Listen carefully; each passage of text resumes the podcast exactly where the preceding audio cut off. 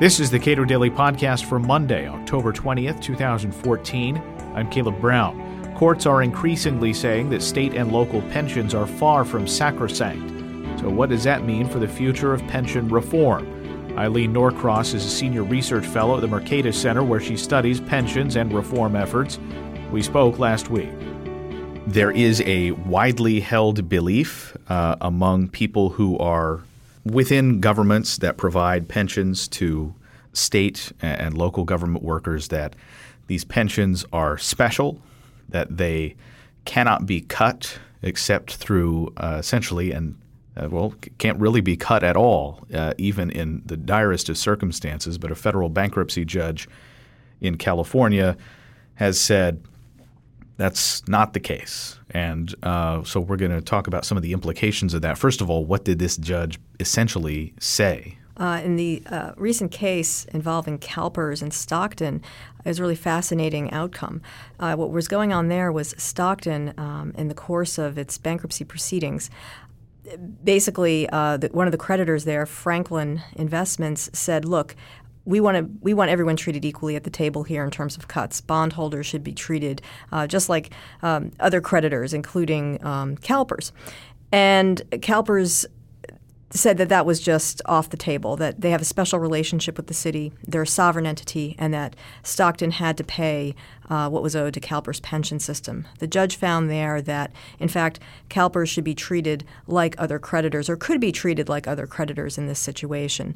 Right now, Stockton is continuing to make the payments into the pension plan, but the implication is that should they run into trouble, they could, in fact, uh, regard these payments as not as binding uh, as, as CalPERS insisted they were. So essentially, uh, the state of California, and by extension, its subdivisions of Stockton, California, and CalPERS, which are effectively divisions of the government, uh, are arguing that CalPERS has first dibs on assets in a bankruptcy and can and may lay claim to those, notwithstanding any agreements uh, Stockton or the state of California had with bondholders who traditionally are the first claimants on whatever's left uh, in the case of a bankruptcy. That's right. CalPERS essentially put themselves first in line.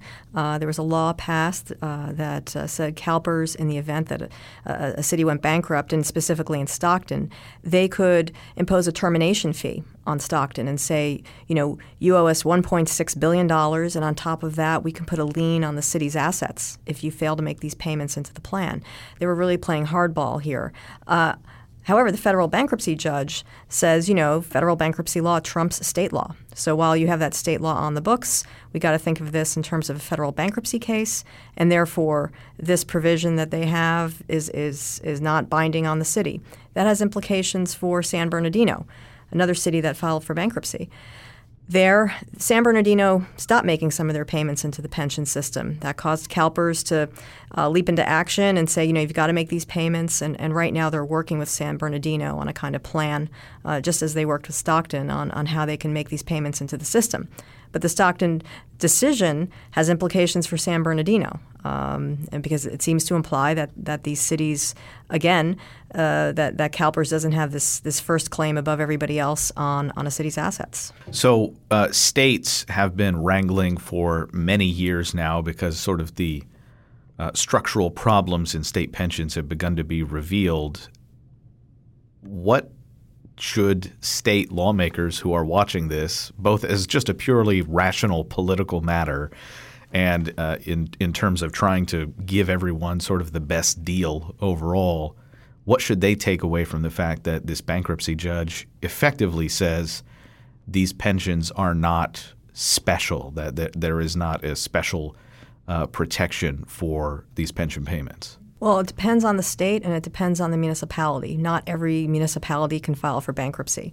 So you're seeing this play out differently in different places. In Michigan, of course, in Detroit, what you have going on there is this um, financial emergency manager provision that the state has uh, put into effect. And so, uh, under in, in Detroit's situation, uh, again, it's a bankruptcy case, federal bankruptcy case. They negotiated with the workers and said, "Let's be reasonable here. You know, you, have got to give a little too on on this um, on on how we decide to go forward." And they're reducing pension benefits there by about four percent. Um, so it's really going to depend on um, the laws in these states. Seven states have constitutional protections for pensions, very strong, um, meaning they can't impair benefits once they've been accrued. And in some cases, it's been interpreted to say you can't imp- impair benefit, benefits ever. Um, benefits yet to be accrued. Yet, yet, to be accrued, and that, that would be Illinois, um, as well as this California rule that, that now seems to be um, uh, uh, under a little bit of scrutiny.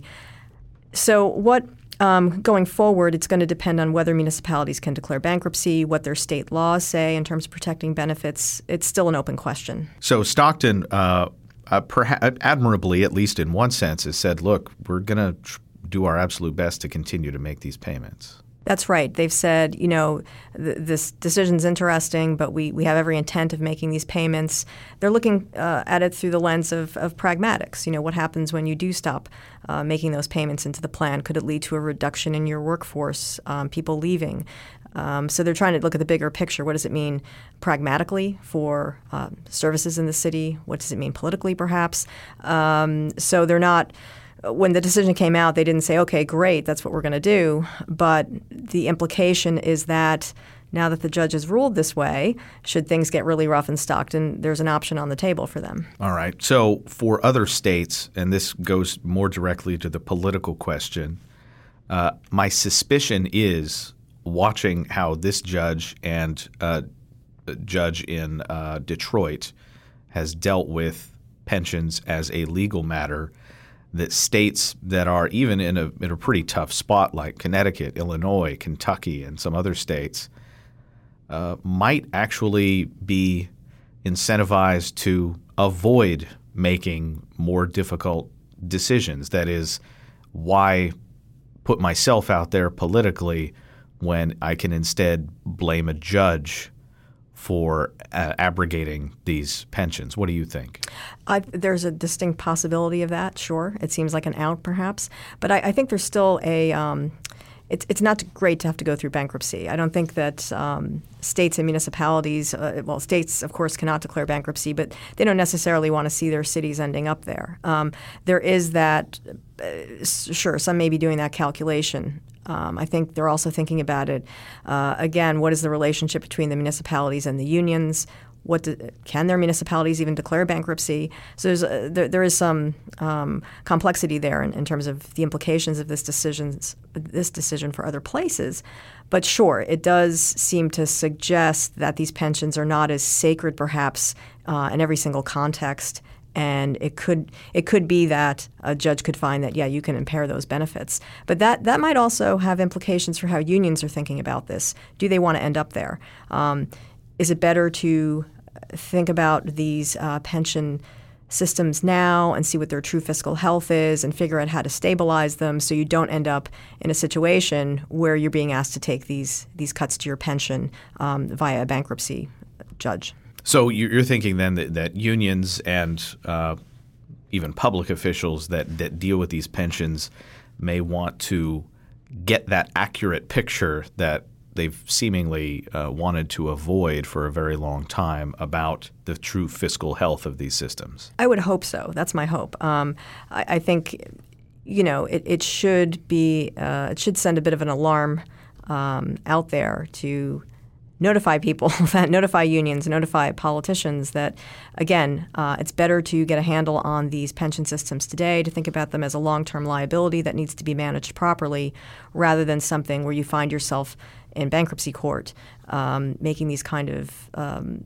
you know, drastic changes to people's um, benefits going forward or negotiating in, in what are not great circumstances and, and, bankruptcy circumstances. So I think it has implications for a city like Los Angeles, of course, other California cities. Um, Illinois is a little bit different. Uh, uh, I don't believe their municipalities can declare bankruptcy, so they've got a, just a different. Um, uh, Chicago would be a city that you'd really want to pay attention to in terms of the size of their unfunded liabilities and the immediacy uh, with which they've got to address the, um, the long term liabilities there. So there's the legal question, which is uh, beginning to be answered by uh, judges. There is the political question, which will be in part impacted by the answer to this legal question. And then there's just the straight up numbers question that for a long time has been unclear, at least to lawmakers uh, and many pension managers, that you know we've been using bad numbers to generate e- expectations that have turned out to be not terribly realistic. So, so the no, the numbers question uh, for just a big takeaway for other states right now. What's the answer to the numbers question? How well funded are these things, uh, both by their own reckoning and other reckonings? Estimates put them at about depends on what discount rate you use, but by their own reckoning, uh, about let's say a trillion dollars underfunded. By other reckonings, using more conservative um, estimates, could be as much as nationally. We're talking all pension systems, state state pension systems, about four trillion underfunded. Now.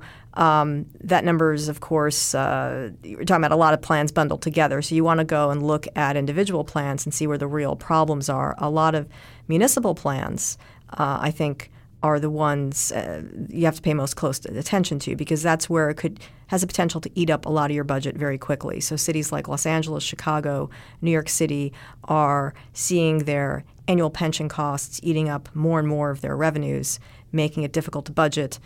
Um, that's where they want to, you know, really have a closer look at the numbers what they should be doing. And, and, and it's interesting, the credit rating agencies are already starting to do this for them. Some of them are starting to evaluate these pension systems a little bit more conservatively. And that's starting to be internalized by uh, policymakers, by politicians. They're starting to get a more accurate picture of what their true debts are. And I think that is pressuring them a little bit to say, hey, look, we've got to do something about our unfunded pension liabilities, about our health care obligations. These are far more significant than we've been uh, than we've been estimating. And unfortunately, bond rating agencies don't have a very good record when it comes to uh, arriving at the party, when it comes to making these determinations about the relative uh, liabilities of corporations, about the fiscal health of uh, any number of entities that they rate. And, and yes, I should clarify that uh, it depends on the ratings agencies. Uh, I think Moody's is the one that's using a discount rate that's a little more reflective of the true risk. They're using something closer to a corporate bond rate. Um, Fitch's is not doing that. So, you know, they're, they're still. They are a little bit late to this, but I, would say at least they are uh, paying more attention to it and and flagging this as, as a matter of um, importance for municipalities and states. Um, and then on the state level, of course, you've got a few bad actors there um, who are who are trying to. I, th- I, think they're starting to try to address this. Uh, New Jersey, of course, has been downgraded a few times now, and they've put together a commission to uh, to look at the issue much more closely, uh, try to figure out what they've got to do there. So I think there is there is some. Um, response on the part of governments due to the credit rating agencies, but um, it would be nice to see you know, a kind of um, consistent estimate of, of these pension plans. We've got multiple estimates out there um, from GASB, from the credit rating agencies, from the states and the governments themselves. There was a question that I have wanted to have asked of gov- state governments, which is essentially ask your attorney general for an opinion about who's first when it comes to claim assets uh, in the in this event of a bankruptcy? Is it pension plans and their and thus pensioners, or is it the people who bought the bonds thinking this is a very safe investment, and I will have as a bondholder I will have first claim on assets of uh, local government? That is an interesting question. I don't have an answer, um, but what I will say is it's it's going to boil down to the how judges interpret the laws that the states have put on their books, and they vary. Um, again, you've got seven states with these really tough constitutional protections. That, if you read it strictly, it sounds like yes, pension benefits are protected above all other things uh, in perpetuity, practically. um, and then you have have um, different laws where, where in the states where you have statutory protections um, what's protected, you know, everything that you've accrued to date, or perhaps something less than that. Um, uh, in terms of um, you know how that how that stacks up against the claims of uh, bondholders, I think is an excellent question, and I think that would be a very provocative uh, discussion to have. Eileen Norcross studies pension reform at the Mercatus Center. Read more on state and local taxpayer burdens created by overly generous pension plans at our website, cato.org.